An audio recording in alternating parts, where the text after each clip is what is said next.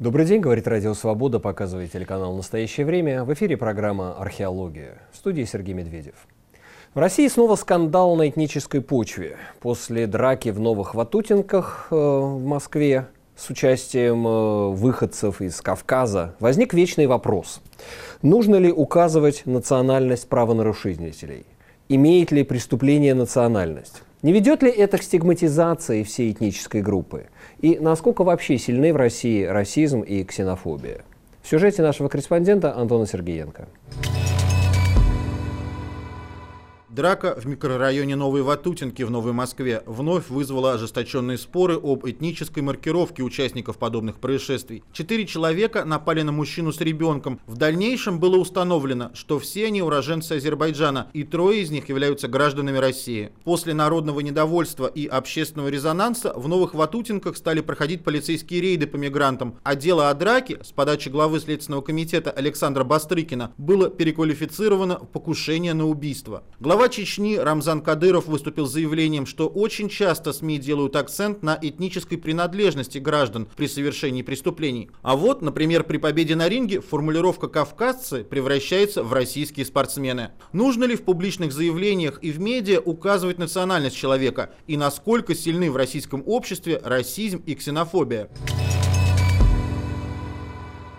Обсудим эти проблемы с нашим сегодняшним гостьей Мария Золотухина, доцент факультета культурологии РГГУ. Добрый день, Маша. Добрый день. Возникло действительно такие даже силы, вошли в дискуссию, как Кадыров, Симоньян по этому поводу. А надо ли вообще писать, вот в этом случае, в Новых Ватутинках, надо ли нам указывать, что выходцы были из Кавказа? По крайней мере, из регионов Кавказа, из Азербайджана в данном случае. Да, хотя они российские граждане. Мало ли кто откуда происходит. Или, учитывая общественные резонансы, то, как люди реагируют на месте, это должно спокойно обсуждаться? Вопрос совсем не так прост и однозначен. И должна признаться, что неожиданно для себя я частично могла согласиться и с Маргаритой Симоньян, и с Рамзаном Кадыровым. В общем, такая неожиданная. Да. Я тоже не думал, что буду цитировать. Потому что, собственно говоря, к стигматизации, как мы понимаем, приводит не только, собственно, упоминание происхождения, упоминание культуры, некого возможного совокупного портрета, но и сам факт преступления. Здесь есть несколько вопросов. Первый, действительно ли имеет преступление, данный инцидент, этническую национальную подоплеку? Возможно ли установить, почему произошла драка? И если в этом конфликте совершенно очевидны мотивы подобные, то обойтись без упоминания практически невозможно. И, кстати, именно такой подход упоминается в различных журналистских кодексах, и не только упоминается, но и применяется на практике. А если не на этнической почве конфликт? Вообще вот это просто проходили мимо и, так сказать, зацепились языками, задрались и вот начали драку. Потом выясняется у УВД, что они они все кавказцы. А вот здесь как раз, наверное, вопрос о культуре и до какой степени мы можем ожидать от воспитания, которое мы, в свою очередь, связываем с культурой происхождения, с, возможно, тем регионом, где человек проходил свою социализацию, вот до какой степени мы можем ожидать появления и, самое главное, включения механизмов контроля. То есть, а почему напали, а почему не удержались, даже если услышали в свой адрес какую-то не совсем, как им могло показаться, корректную реплику. Так сказать, виноваты в этом только лишь личности, или мы здесь можем говорить о неких общих особенностях, и в том числе о роли тех авторитетов, будь то диаспора, будь то родные далеко-далеко или знакомые, которые могли бы теоретически удержать. Как это... Извечь такой сакраментальный российский вопрос, а вот у вас в Америке, говорят постоянно россияне, а как это происходит, скажем, в Америке? По Европе еще поговорим. Вот, скажем, произошла в Нью-Йорке какая-то драка с участием выходцев из какой-то этнической общины. Это будет указываться? Или люди просто догадаются по фамилиям людей, по фамилиям участников? Тоже вопрос, казалось бы, очевидный, но здесь есть варианты. Если мы имеем дело с расовыми категориями, которые все-таки для Соединенных Штатов существенно более значимые, более взрывоопасные, и наверняка еще мы сегодня к этому вернемся, то неуказание странно. Угу. Хотя бы потому, что современные медиа едва ли может обойтись без картинки. И даже если этой картинки нет, но мы понимаем, что очевидцы всегда ее дополнят. Этническую идентичность мы по лицу, хотя в Советском Союзе, как мы знаем, это порой практиковалось, во всяком случае, существовала подобная репрезентация в виде анекдотов и не только. Но все-таки этническую принадлежность мы не всегда можем считать. Мы можем предположить, что касается расовой принадлежности каких-то очевидных фенотипов, то здесь ситуация иная. Второй очень существенный момент – это указание как раз тех самых расовых категорий, которые указание позволяет судить о том, был ли этот инцидент типичным или нетипичным проявлением, ну, допустим, конфликтов с полицией или каких-то других часто, так сказать, встречающихся видов споров, драк и прочее. Следующий вопрос, если упоминается, и это тоже, кстати, прописано в кодексах, если упоминается одна расовая категория, должны ли быть упомянуты все? А если мы все же говорим об этничности, ну, скажем, латинос, какой-то конфликт, связанный с латинос, снова, насколько это принципиально с точки зрения рассказывания истории? То есть, если бы не латинос, этого сюжета бы не случилось. Ну, собственно, вестсайдская история, да, вот этнические банды Нью-Йорка, вот, скажем, латинские банды, там, итальянские банды, еврейские тоже были в свое время. Конечно, и тогда идентичность это не просто важная деталь, а это, собственно говоря, едва ли не соль всего того, что происходит. Поэтому действительно еще один принцип, который упоминается и применяется, это значимость и этнических, и расовых показателей для того, собственно говоря, что пытается донести журналист. Наверное, еще дело в том, какие мы выводы делаем. То есть, может быть, не стоит табуировать этничность, но когда в результате этого тут же делаются выводы, вот кавказцы, так сказать, вот они здесь наводят свои порядки, вот они начинают стрелять, достают ножи при первом, и тут же проводятся полицейские рейды, и тут же делаются какие-то громогласные политические заявления на уровне мэрии. Может быть, речь идет не о СМИ, а о том, как институты реагируют на упоминание этничности.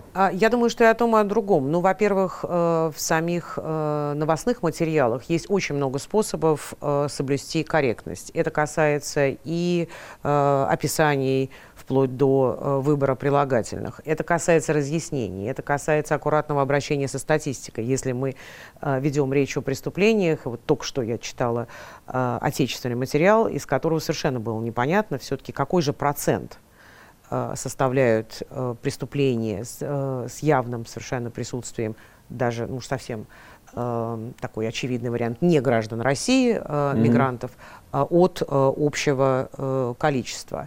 Совершенно соглашусь с тем, что выводы, опять же, предлагаемые, особенно в нашей журналистике, не всегда четко подразделяемые на репортажную и, так сказать, оценочную, обозревательскую, сопоставление с подобными историями. То есть упоминание в таком в чистом виде действительно может, с одной стороны, быть необходимым и неизбежным и ключевым, с другой стороны, да, может приводить к стигматизации. Но, опять же, наша задача и как пишущих, и как читающих или смотрящих добавлять нюансированность, то есть, так сказать, рассказывать тогда историю целиком. Но интересно, что всегда, если обозначается, то обозначается какая-то выделяющая часть, да, обозначается ну, некая альтернативная этническая принадлежность. Вот я сейчас хочу процитировать несколько фраз. Это был пост художницы Дарьи Сиренко, после которого на нее ополчилась, буквально она стала объектом хейта. «Русский мужчина забил до смерти свою сожительницу». Лица славянской национальности устроили массовую драку после матча. Выходцы из Сибири заняли треть рабочих мест на московской стройке. Ведь так же не пишут. Никого это не будет волновать, что выходцы из Сибири, так сказать, занимают места на московских стройках. Вот что удивительно, что в любом случае эта маркировка будет исключающая, говорить, что это другие. Потому что есть понятие неких «мы», да, смутно понятых «мы», местных, живущих, да, москвичи и гости столицы. Вот это выражение ужасное, ненавижу. Типа «я хозяин хлебосольный», типа «я тут принимаю гостей». Какие гости? Мы все граждане России, у всех паспорта в кармане. Приехал, живи, неважно, живешь ты в Москве там 2 дня, или приехал вообще знакомиться, или живешь в 3-м поколении. Кстати, последнее совершенно не очевидно для как раз тех самых коренных москвичей или тех, кто себя таковыми представляет. И вот сам факт продолжительности пребывания в таком в генеалогическом преломлении считается очень и очень важным. Да, да, вот это ужасно важно. Но это, кстати, такое, это типично московское или в других городах и странах это тоже есть? Нет, нет, это совсем не типично московское. Это вообще поиск корней и апеллирование к корням и более уверенное самоощущение, в буквальном смысле самоидентификация. Я парижанин в 3-м поколении, что здесь делает этот араб? Я коренной житель Америки, и дальше следует подробный рассказ о том, какое количество крови, согласно квантуму, может иметь место в данном случае. Это аргумент, да? Это серьезно. Вот в Америке это может быть аргумент, что... Это очень такой, так сказать, противоречивый. Мои предки приплыли с этим самым, с Мейфлауэром, вот, да? Нет, вот про предков с Мейфлауэром как раз здесь, пожалуй, речь не пойдет, исключительно потому, что предков с Мейфлауэра никто в гости не звал. Они приехали и повели себя некорректно, сколько бы мы не съедали прекрасные индюшки на День Благодарения. А что касается коренного населения, изначального, так сказать, нативного, потому что сам термин «индейцы» становится все менее и менее употребимым, то это оказывается важным. И как ответ на прежнее использование подобной категоризации для определения трайбов, и как, так сказать, укрепление. Поэтому, когда мы говорим о способах самоидентифицироваться и чувствовать себя более или менее комфортно, это важно. Но вот возвращаясь к первой части вопроса, русский мужчина и выходцы из Сибири, эти конструкции не вызывают ассоциаций однозначных, или это должно быть очень контекстуально, и, во-вторых, они не могут быть использованы в качестве объяснения. А это очень важно, потому что, когда мы говорим «лица кавказской национальности», у нас готовый все-таки портрет, и, как правило, его легко, этот портрет, можно применить к объяснению тех или иных проявлений так называемого национального характера. А вообще само выражение, язык, лицо кавказской национальности, лицо любой национальности. Вот я помню, что раньше был жуткий совершенно эвфемизм «лицо еврейской национальности». Да, в советском языке язык не выговаривал слово «еврей». «Еврей» было настолько табуировано, прям, знаете, мороз по коже. Я помню, как в одной компании еще в конце 80-х кто-то там... Нет, в начале 70-е даже, по-моему, это родители рассказывали. Кто-то сказал, не я помню, как бы я присутствовал, как маленький, но это сами родители передали эпизод. Кто-то сказал, вот там лицо еврейской национальности. А человек сказал, а я еврей, ты скажи, вот я еврей. И вот эти вот стигматики, мне кажется, лицо кавказской национальности, или лицо еврейской национальности, или как Медведев о Зеленском сейчас писал свою статью, да. Лицо определенной национальности. Такой вообще махровый антисемитизм я от Дмитрия Анатольевича не ожидал. Ну так вот, это стигматизирующая фигура, это нельзя употреблять? Нет, конечно, это стигматизирующая фигура, опять же, потому что есть совершенно определенные ассоциации. Лицо кавказской национальности никаким образом не коррелирует, кроме некой региональной принадлежности, и то в преломлении, так сказать, смотрящих, воспринимающих с тем, каким образом люди сами ощущают себя, но если только мы не представим, что через какое-то время, достаточно укрепившись, это словосочетание обретет новый дополнительный смысл и будет дестигматизировано среди, так сказать, своих, едва ли.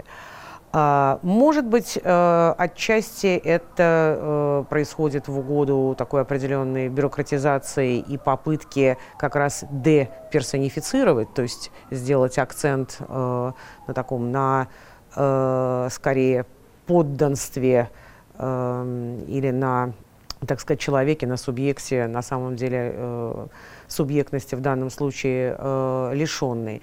Вот пример, который был приведен, ну, еврей звучит искренне, емко, полноценно. Сейчас, да, сейчас это слово так, совершенно нормально. Совершенно уже оно лет 15-20 как нормально звучит. Но вот тогда, в 70-е и 80-е, это прям было совершенно такое слово, которое вот аккуратно. Конечно, потому что лицо еврейской национальности, так сказать, обозначение некое. Может быть, даже не обязательно предполагающее негативную коннотацию, но вот за счет своей искусственности и за счет вот, разделения на то, что можно, то, что нельзя, действительно крайне неприятное. А как быть с объявлениями вот с этими? «Сдам квартиру славянам». Или даже вот сейчас убирают такси-сервисы, но еще несколько лет назад в некоторых такси-сервисах было «водитель славянин». И можно было опцию дать такси. «Водитель славянин». Конечно, и даже если эта опция не присутствует в объявлениях, она, безусловно, присутствует при обсуждении найма персонала и так далее. И, кстати, в обществе не считывается как что-то зазорное. Насколько это зазорно? Вот, скажем, вот такие вот объявления о сдаче квартиры. Сдам только славянам. Нет, объявление, мне кажется, все-таки считается более зазорным, потому что, опять же, это сводится до некой абсолютной схематизации. Кстати, славянская национальность, особенно если еще добавляется русская внешность или наоборот, русская национальность славянской внешности. А если не славянская, то, в общем, мне кажется, мы... Белокуро-марийцам, да. В студии мы уже это... Френология, череп замерять будут у этих, да. Это как, ну, все-таки это достаточно некрасиво, дискриминационно, это даже как микроагрессия уже не проходит, это, в общем, действительно такая стереотипизация. Это нужно зачищать, ну, скажем, порталы, такси-агрегаторы должны зачищать такого рода маркировку при заключении контракта? Да, на мой взгляд, да, потому что мы все-таки говорим о достаточно публичной сфере, даже если речь идет в конечном итоге о найме персонала. В конце концов, некий отсев, и я не поеду с этим водителем, потому что люблю только зеленоглазых, но в конце концов это может проходить на другом этапе, на другом уровне, не оказываясь в публичной сфере, поскольку если последнее происходит, то мы ничего не сможем сделать и так с давлеющими стереотипами. В общем, у нас, конечно, культурного императива на соблюдение минимальной политкорректности очень-очень немного. Вот я думал, что здесь граница для меня, собственно, тоже не решены эти вопросы окончательно. Для меня граница проходит между частным и публичным. Вот, скажем, все-таки поездка в такси – это достаточно такая публичная вещь и деперсонифицированная. Мне никогда не придет в голову, так сказать, уточнить. Нет, я хочу, чтобы водитель такси был мужчина. Я хочу, чтобы водитель такси был, так сказать, белой расы. Я хочу, чтобы водитель такси, там, не знаю, был православный, условно говоря. Мне же не придет такое в голову. Но если, скажем, я подбираю там няню для детей, то такого рода критерии, ну или уж тем более там служба знакомств, да, дейтинг-сервис. Естественно, это уже мы в пространстве приватности, интимности находимся, и вот эти вещи, они, ну, по-моему, оправданы, да, там я встречусь, там, действительно, ну, не стигматизирующий, то, что не познакомлюсь с кавказцем, не обращаться, но можно свое, так сказать, окей, познакомлюсь, так сказать, там, не знаю, с русским православным мужчиной, никто женщине не запрещает такое писать. Не запрещают, но за последние несколько лет, если смотреть на большие приложения, типа Тиндера и прочее, они, приложения, ведут себя по-разному. То есть некоторые убрали фильтры, оставив это право, опять же, как в случае с подбором няни, не надо писать, обсудите при знакомстве, да. Заодно проверите знание языка. Да, да. И, кстати, не всегда проблема в... о том, что русский язык второй язык, и первый русский может не устроить. А другие приложения фильтры оставили, как раз апеллируя к тому, что, ну, это действительно, это частная сфера, это предпочтения совершенно законные, оправданные, и, собственно, в них самих нет ничего порочного.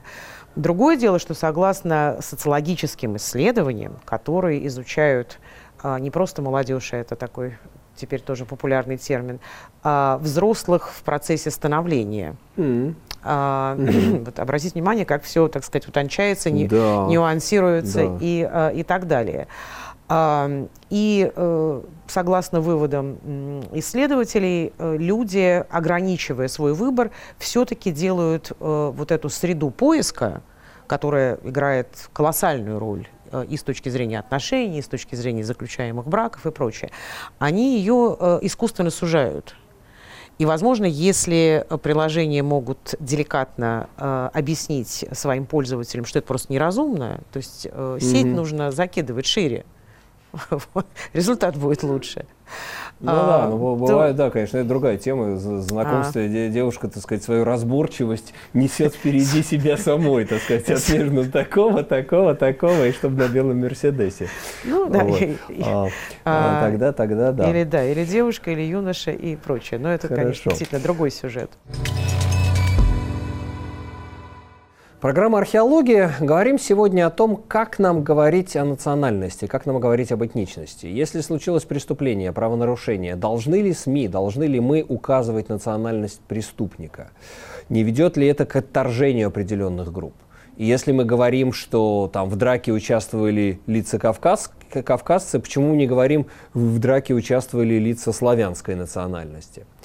Эти сложные вопросы, новые этнические и этические границы, которые проводятся сегодня в городе, обсуждает Беслан Успанов, главный редактор портала «Кавказская политика».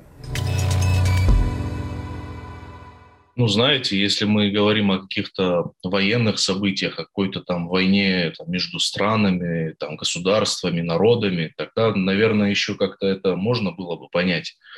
Но, с другой стороны, я, конечно, в принципе, прекрасно понимаю и общественников, и правозащитников, да и чиновников, которые там говорят, что нужно вот прекратить эту вакханалию, там, ввести законодательно определенные меры, через Госдуму или же там, через какие-то другие органы и так далее. Да, я их тоже прекрасно понимаю. И если мне память не изменяет, то где-то, наверное, в году 2013 или даже 2012, в том числе депутат от Чеченской Республики, депутат Госдумы Шамсул Саралиев, он обращался тогда к Путину. И я помню, тогда он с группой своих там коллег возился, чтобы протащить этот закон, и даже какие-то у них там были успехи, но успехи были как бы на бумаге, но по факту, вот как эта история была, как бы хороший кавказец – это россиянин, а плохой кавказец – это выходец с Северного Кавказа. Она продолжается по сей день. Я бы даже пошел бы еще дальше, вспоминая, например, этот инцидент в метро, где вот этих вот там 3 человека, неважно, какой они национальности, в данном случае они повели себя как самое, я не знаю, как мягко выразиться, быдло, которое вот бывает, там побили какого-то парня. Неважно, опять же, кого они побили. Это элементарное, самое, что ни на есть, бытовуха, которая может случиться со мной, с вами, с кем угодно, не дай бог, но это может случиться. Даже не затрагивая СМИ и журналистов, которые что об этом писали. Само поведение, когда наши чиновники начинают раздавать какие-то премии под камеры, говорить, они этим самым своими действиями, то есть поддерживают, в моем понимании, они это поддерживают, то, что происходило в том числе СМИ. Слушайте, ребят, давайте тогда говорить о том, сколько тогда таких случаев, когда уже те же дагестанцы, те же земляки этих ребят, которые побили этого там несчастного, когда они прыгали в горящие трамваи, там вытаскивали людей, спортсмены дагестанцы, которые приехали вообще на соревнования в чужой город. Сколько таких случаев мы можем там перечислить просто в любых российских городах с участием кавказцев или не кавказцев, неважно. Но тогда давайте премии раздавать всем. Давайте как-то, на действия наших чиновников, я поэтому говорю, у нас есть только одна сверху эта мысль запретить, навязать. Но прежде чем делать это, давайте мы сначала как-то выровняем эту ситуацию по отношению ко всем гражданам России со стороны ко всех чиновников Российской Федерации, деятелей. Беслан Успанов в разговоре с Антоном Сергиенко. Кстати, депутат Саралиев от Чечни, он, по-моему, снова после последних обсуждений внес предложение, что нужен законопроект, который запрещает СМИ упоминать национальность подозреваемых. Если память мне не изменяет, в прошлом году Путин тоже высказывался в поддержку вот этого, что вот запретить СМИ, то есть вот эта вот осторожность. Но с другой стороны, да, вот опять-таки то, что говорит Беслан, что чиновники выступают с заявлениями. Недавно вот сюда по пути на эфир читаю про Собянина. 17 ноября мэр Москвы Сергей Собянин поручил заменить иностранных рабочих на стройках по программе реновации. Другого качества люди нужны, говорит Собянин. С другой зарплатой и меньше мигрантов, которых у вас достаточно много на сегодняшний день. То есть изначально, да, мигранты люди не того качества. И последнее. А когда подрядчик строительства сказал, что рабочие с хорошей квалификацией получают на его объекты зарплату 120-150 тысяч рублей, сказал, что это зарплата для москвичей, не для мигрантов. Вот это. Как тебе такое, Илон Маск? Я не понимаю, это зарплата для москвичей, не для мигрантов. Это как? Это что значит? У нас есть одни тарифные ставки для староживущих, да, для старослужащих, а другие тарифные ставки для мигрантов. Я думаю, что зарплата платится за это самое, за выполненную работу. Если человек ценен, если он приносит какую-то, так сказать, создает стоимость, то, соответственно, он получает какие-то деньги. А какая разница, москвич он или мигрант? Вот это у меня не умещается в голове. Ну, пожалуй, самое страшное то, что, хотя для подобного заявления представить его циркулирующим вне контекста абсолютно чудовищно. Но я-то опасаюсь, что оказавшийся на месте мэра Собянина потенциально некий такой чиновник вполне мог бы этот контекст придумать и на полном серьезе объяснить, почему мигрантам нужно меньше, или почему не заслуживают, или что подразумевалось под качеством. И, конечно, если допускается подобный ход мысли, подобная аргументация, и она воспринимается совершенно обычно, нормально. Мне вот это вот заявление, я понимаю, что как бы 90% людей ее поддерживают. Понимаете, другого качества люди нужны. Не то, что другого качества работы, а другого качества люди. Уже люди не того качества. Ну, конечно, или не обратят внимания, или, да, или найдут объяснение, почему к этой фразе нужно относиться с пониманием и как ее нужно читать. Ну, пожалуй, если не пересматривать и действительно на таком достаточно серьезном уровне то, как мы говорим о происхождении, о принадлежности, о национальности, об этничности, ну, в случае России, наверное, менее часто о расе, причем говорим с маленькими детьми буквально до школы, то есть не начиная с 1-го класса, а это, кстати, очень горячая тема, как и кто учится в школе и кто учит детей. По всей видимости, вот это стихийное регулирование этнических конфликтов, которые вполне вероятно и регулированием не назовешь, и частые, если не постоянные примеры эскалации, увы, будут нас сопровождать долго. Потому что выхолащивание плохо и опасно, но вот подобное, неприятное слово, но употреблю его, попустительство в отношении таких фраз, конечно, это чудовищно, потому что люди другого качества звучит. Меня это потрясло. Не другого качества работы, а другого качества люди. Вот. И это зарплата для москвичей, не для мигрантов. Вот так вот. А скажем, иностранцы приехали сюда, американцы приехали в крупные корпорации, они вообще получают в разы больше. Это как? Они же тоже мигранты? Ну, они другого качества, они же очень ценные. Люди. Нет, да, конечно, конечно. Да, это... Учимся у Сергея Семеновича. Так, как бы, есть люди разного качества. Среднего, так сказать, нормального качества — это живущие здесь россияне, и высшего качества — это, скажем, руководители западных корпораций, получающие здесь десятки тысяч долларов. Вот как бы тоже же мигранты, если подумать. Но я хотел немножко сейчас с другой стороны зайти. Вот сейчас, если отойти немножко от критического тона, а посмотреть шире, особенно на то, как Москва изменилась после пандемии, да? Ну, не после, в результате пандемии продолжающейся. Количество мигрантов все-таки растет, мне кажется. Вся сервисная экономика Москвы, она стоит на, не знаю, такси, деливери, продавцы, аптекари. Огромное количество, все стоит на миграции. То есть можно, в общем-то, попытаться подать тему как достаточно успешную интеграцию. Можно. Вот какое ощущение? Можно. И я думаю, что это в каком-то смысле не станет новостью, потому что Москва давно пример успешной интеграции, причем когда я говорю давно, я подразумеваю такие вековые традиции. Конечно, сейчас нам кажется, что современные масштабы и численность абсолютно меняет измерения и, соответственно, меняет и наш взгляд, но и для XIX века, и для XX века, пусть, да, более скромный, но, тем не менее, вливание людей с небольшой культурной дистанции, с большой культурной дистанции, все-таки в конечном итоге приводили к их интеграции, во всяком случае, в каких-то, возможно, ассимиляции.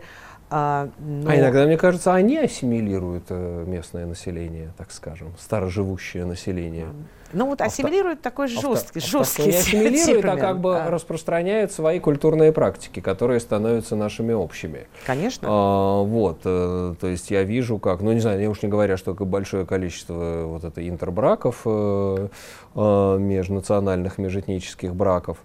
И да нет, и мусульманские праздники тоже, они становятся как бы общегородским явлением, нравится это, не нравится кому-то. Там, когда Курбан-Байрам, Уразай-Байрам и так далее. Это события городского масштаба. Вот, так что мне кажется, что речь идет и об обратной адаптации. Да? Они как бы расширяют свой культурный ареал. Конечно, я повторюсь, я, наверное, не хотела бы использовать слово ассимиляция, потому что оно предполагает некий отказ от, от исходной культуры, а соответственно травма, а соответственно переживание, и всегда остается эта возможность вспомнить, причем вспомнить с болью, прокричать: а вот у меня отняли право быть таким, и я уже сейчас. Когда происходит какое-то взаимодействие, будь то совсем новые или, опять же, возвращающие нас к тем же межэтническим бракам советского образца, которых было очень много. Да, мы можем рассуждать, ну, это классическая модернизация, чему удивляться, но они же были, и появлялись дети, и дети эти вырастали с сложными идентичностями. А, кстати, вопрос, да. А в СССР меньше было вот этой вот этнической, расовой, межрасовой напряженности? Вопросы идентичности меньше вставали? Но сейчас мы едва ли на этот вопрос ответим однозначно, потому что и язык описания изменился, и общее представление изменилось. Вполне легко предположить, что советский народ лучше помнит те, кто покинул советское и, соответственно, постсоветское пространство и смотрит издалека. И для них это, кстати, очень важная часть идентичности, характерна для многих постсоветских диаспор и русскоговорящих диаспор. То, что проявления этнической напряженности были, мы, безусловно, знаем, в том числе и по разразившимся конфликтам сразу после, но и, опять же, по историям, нарративам, готовностью, увы, с которой воспринимались позорные этнические чистки и так далее. Но то, что наряду с этим существовали очень положительные примеры, ну да, то, что называется, как там, affirmative action empire, да, империя позитивного, так сказать, приятия. То, что... Ну, не хотелось бы, конечно, в такую, так сказать, клюкву сваливаться, сказать, что вся жизнь была сплошной мимино, и как бы, так сказать, ходили симпатичные усатые кавказцы, и, так сказать, мы все дружили народами и перенимали лучшие традиции друг друга. Но в целом, мне кажется, такой вот агрессивной напряженности не было как-то. Не знаю, благодаря ли вот этой интернационалистской идеологии, или то, что это, в принципе, была такая репрессивная культура, что в ней не могли проявиться такие какие-то этнические конфликты? Ну, я, может быть, наивна, но, тем не менее, предполагаю, что и благодаря идеологии в том числе. И, кстати, восприятие фильма «Мимино» было возможным именно потому, что это не казалось однозначной микроагрессией.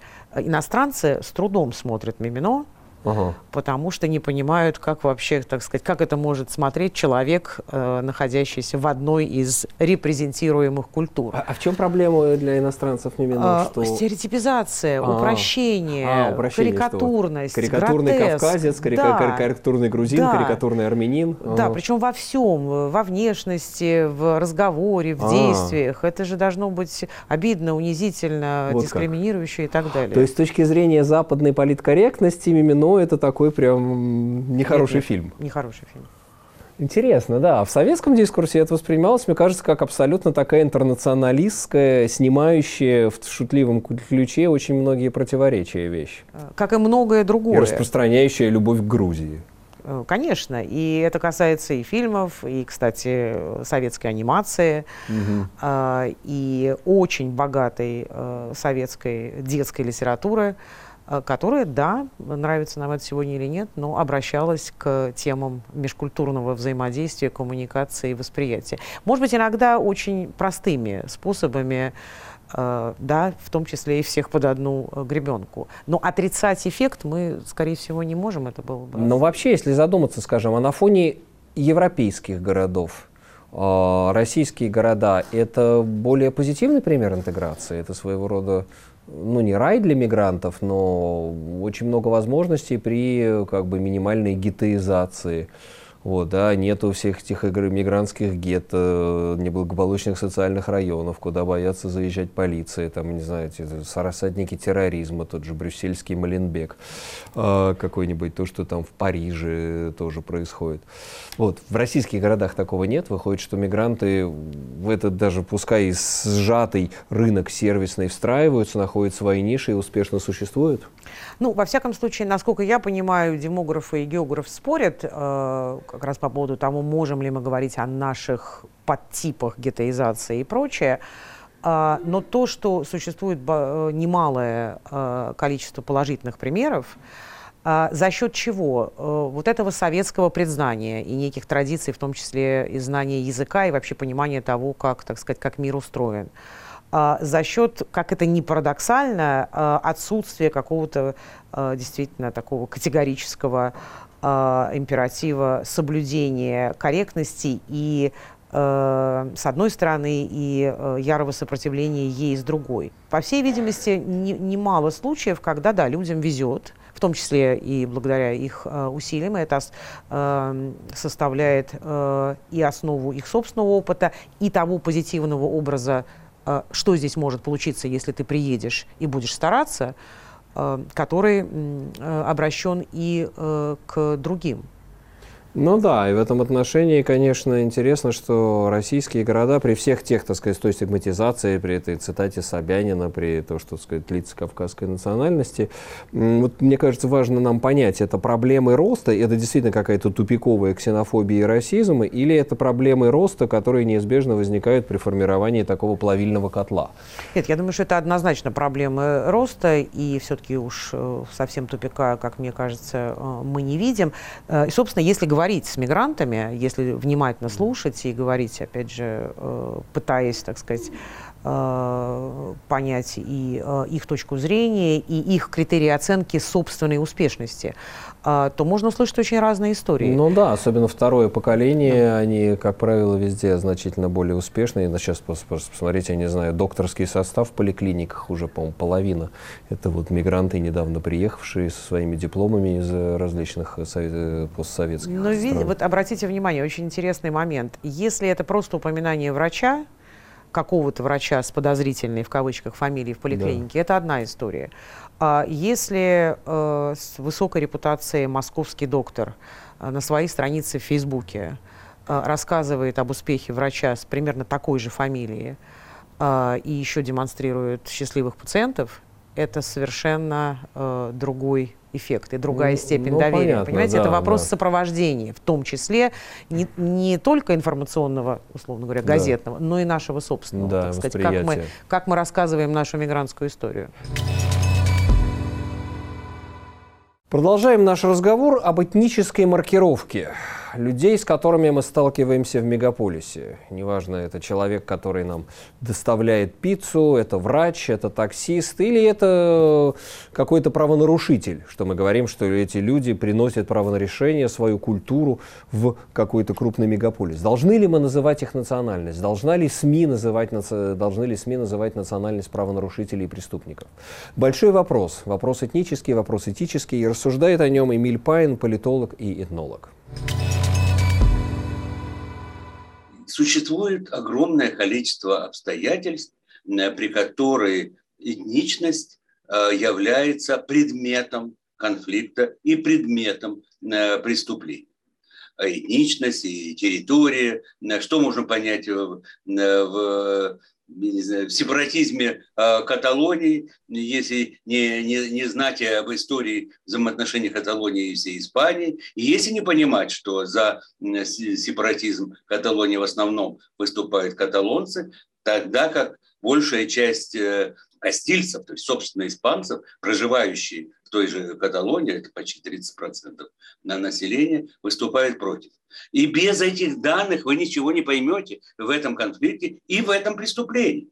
Ведь референдум, который был проведен в Каталонии, считается преступлением по испанским законам, и для его объяснения необходимо указать и территорию, и определенную этничность. Тогда, когда предметом конфликта или преступления, которое возникло на его почве, является, собственно, этничность или межэтнические отношения.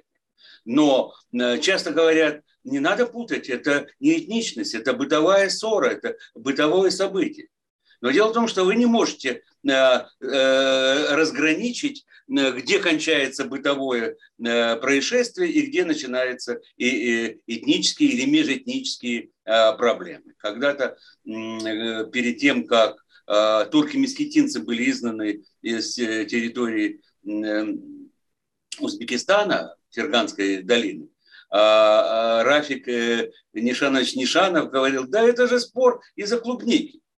Может, начался он из-за клубники, но потом десятки тысяч месхетинцев вынуждены были покинуть эту территорию, где жили поколения. Возникает масса обстоятельств, при которых некие социальные и экономические конфликты перерастают в этнические.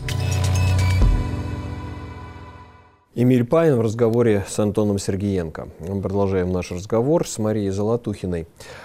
Я хотел бы еще с одной стороны зайти. Кризис мигрантский, который сейчас на белорусско-польской границе происходит. Какое хорошее, по-вашему, может быть, решение? Какое правильное решение? Всех пустить? Ну, оно будет утопичным с точки зрения прецедента и с точки зрения восприятия, условно назовем, большой Европы. И история мигрантских кризисов, особенно, конечно, 2015 года.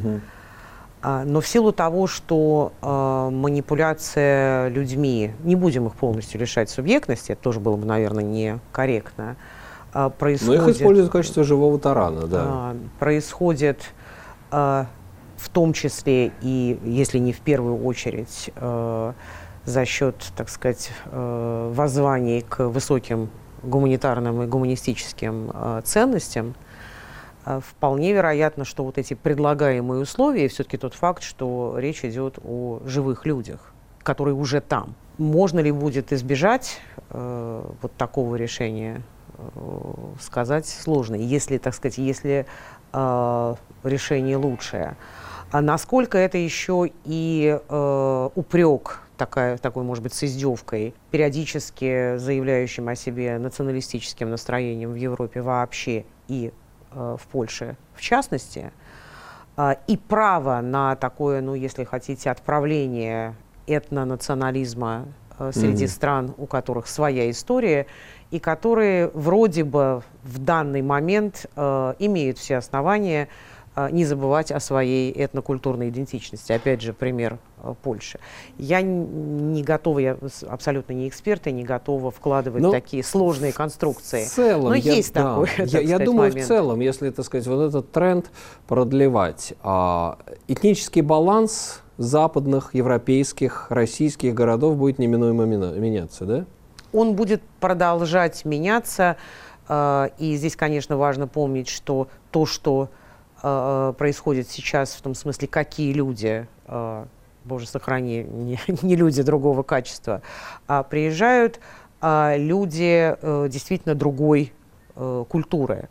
Насколько они готовы изменить в каком-то смысле себя, опять же, не отказываясь от основ воспитания традиций и своего, так сказать, мироздания, будет зависеть и от них, и от принимающей страны. Это все равно вопрос договориться. Москва все равно ведь, наверное, в какой-то момент, там 2050-й, может быть, 40-й, 45-й год превратится в majority, да, большинство будет азиатское и исламское.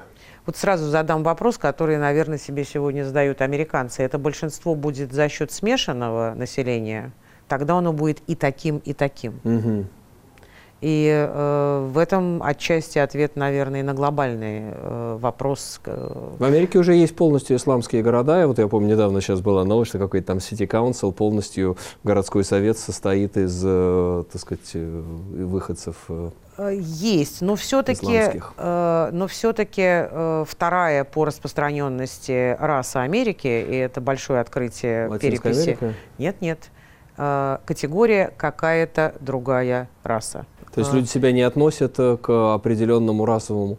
То есть будущее, возможно, в какой-то смешанности, что мы сейчас мыслим достаточно узко в рамках, так сказать, белой расы, но у нас особенно не представлены черной расы и азиатской расы. И вот сейчас в Америке там белый-черный баланс, плюс, так сказать, латинский, а у нас белый-азиатский основной. Ну, конечно, и это же... будет какой-то интер... Во-первых, это действительно вопрос названия, не случайно то, с чего, собственно, и началась передача. Что говорить и как называть. Потому что латинос в Америке – это не раса, а этничность. Да. И отчасти вот это, ну, путаница, наверное, не совсем корректное слово, ну, такой необычный, неожиданный в чем-то результат переписи происходит именно поэтому. А отчасти это, конечно, процесс смешения. Да, это действительно межэтнические, межкультурные, межконфессиональные связи. И еще одна причина – это постоянное, так сказать, определение себя. Я не знаю, получим ли мы одинаковые результаты, если мы спросим у всех мигрантов в любом городе, кем они себя ощущают, как они себя заявляют, как они хотели бы себя записать. Ну да, здесь хорошее очень действительно решение, ответ на этот вопрос, что действительно, что мы мыслим в очень таких бинарных терминах, типа ты за красных или за белых, ты за черные шахматы играешь или за белые шахматы. А тут получается, что как бы появляются третьи и четвертые игроки на этом шахматном поле, и они совершенно других идентичностей. Есть, скажем, какие-то, не знаю, там, этнические группы, которые веками живут в русском этносе, являются в органической частью, скажем, татары. Да, вот как им, так сказать, им по мусульманской номинации, да, есть крещеные татары, им по, так сказать, азиатской, по тюркской номинации. Очень, очень сложный, мне кажется, вопрос, такая вот вопрос очень смешанной идентичности, что они татары, но они себя, мне кажется, не определяют по каким-то вот большим комьюнити. Я даже расовым, не знаю, согласились бы, опять же, все, а может быть, кто-то и согласился бы вот на формулировку, так сказать, живут в этносе, потому что ну, суть идентичности же вот как раз в том парадоксе отличительности и тождественности. И запрос меняется, что, так сказать, что важнее. Но то, что можно регулировать, в том числе и взаимное восприятие за счет более сложных категорий, их, так сказать, внедрение, или за счет просто того, чтобы об этом больше говорить и объяснять вообще, кто, так сказать, кто что имеет в виду, как, так сказать, ну, кажется, сказано в одной известной песне. В России уже воспринимаются этнические вопросы с точки зрения постколониализма. Я спрашиваю, с какой точки зрения? Вот, скажем, жутко возмущает Россию почему-то Black Lives Matter. БЛМ еще прям больше, чем американцев возмущает. Вот не встанем на колени перед черной расой, как будто русских кто-то об этом просит. Но вот мы не встанем. Нет, мы другим не позволим, да, обидимся. Нет, они пусть встают, а мы не встанем. Гордый рус, он такой. Рос, ликуй. Ну вот, а подобные движения возможны в России? Симоньян в шутку говорила, что окей, у них БЛМ, у нас будет КЛМ. Кавказский, Caucasian Lives Matter. Вот, азиатский, АЛМ, может быть, появится. Ведь можно же говорить, собственно, об колонизации Средней Азии, колонизации Кавказа, о преступлениях, там, о Ермоловщине, о депортации чеченцев и ингушей, операции «Чечевица».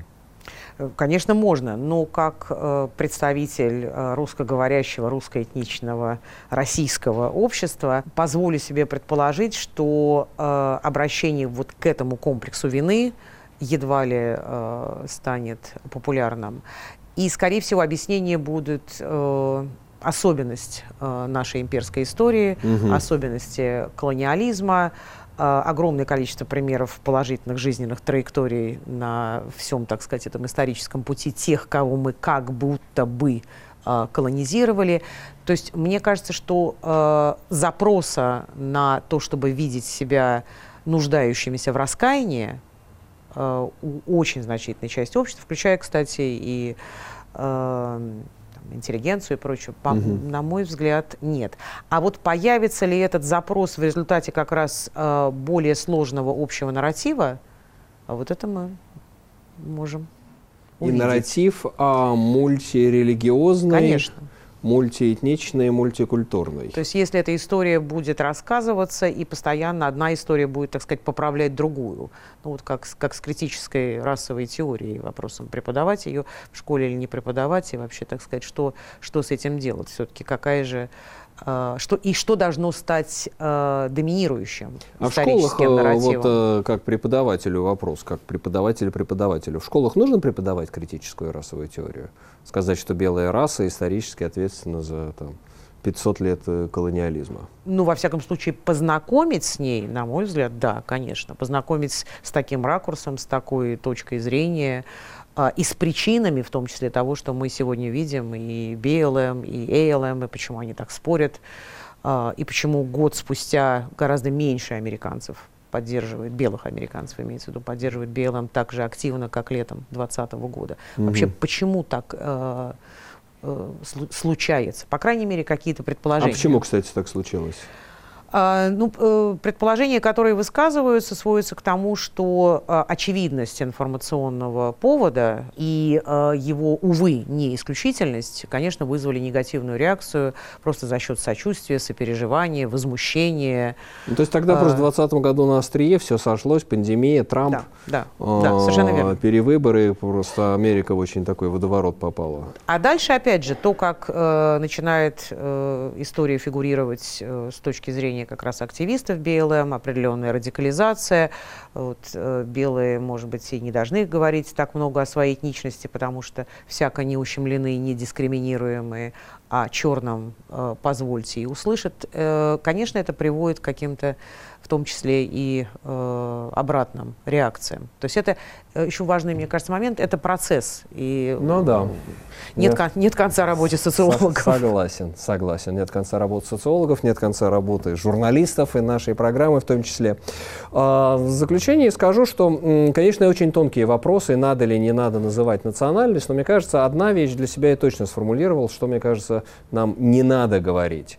Вот это вот москвичи и гости столицы. Что есть здесь мы, живущие постоянно, имеющие некие особые права на более высокие зарплаты, на пользование какими-то благами. И есть приезжие, которые должны себя вести как тварь дрожащая, как гости. Вот я, москвич в третьем поколении, я хочу отказаться от этих прав. Хочу сказать, что я имею точно такие же права на этот город, как парикмахер Фарух, который меня стрижет, как таксист, который меня, забыл его имя, но с азиатским именем, который меня сегодня привез. Неважно, сколько они здесь живут. Мы все граждане Российской Федерации, мы работаем, мы платим налоги, мы пользуемся этот городом, мы создаем его жизнь. И мы все вместе его хозяева. И нет никаких москвичей и гостей столицы. Мы все хозяева этого города, этой страны и этой жизни. Это программа «Археология». В гостях у нас была Мария Золотухина. Меня зовут Сергей Медведев. Оставайтесь с нами. Радио Свобода и телеканал «Настоящее время».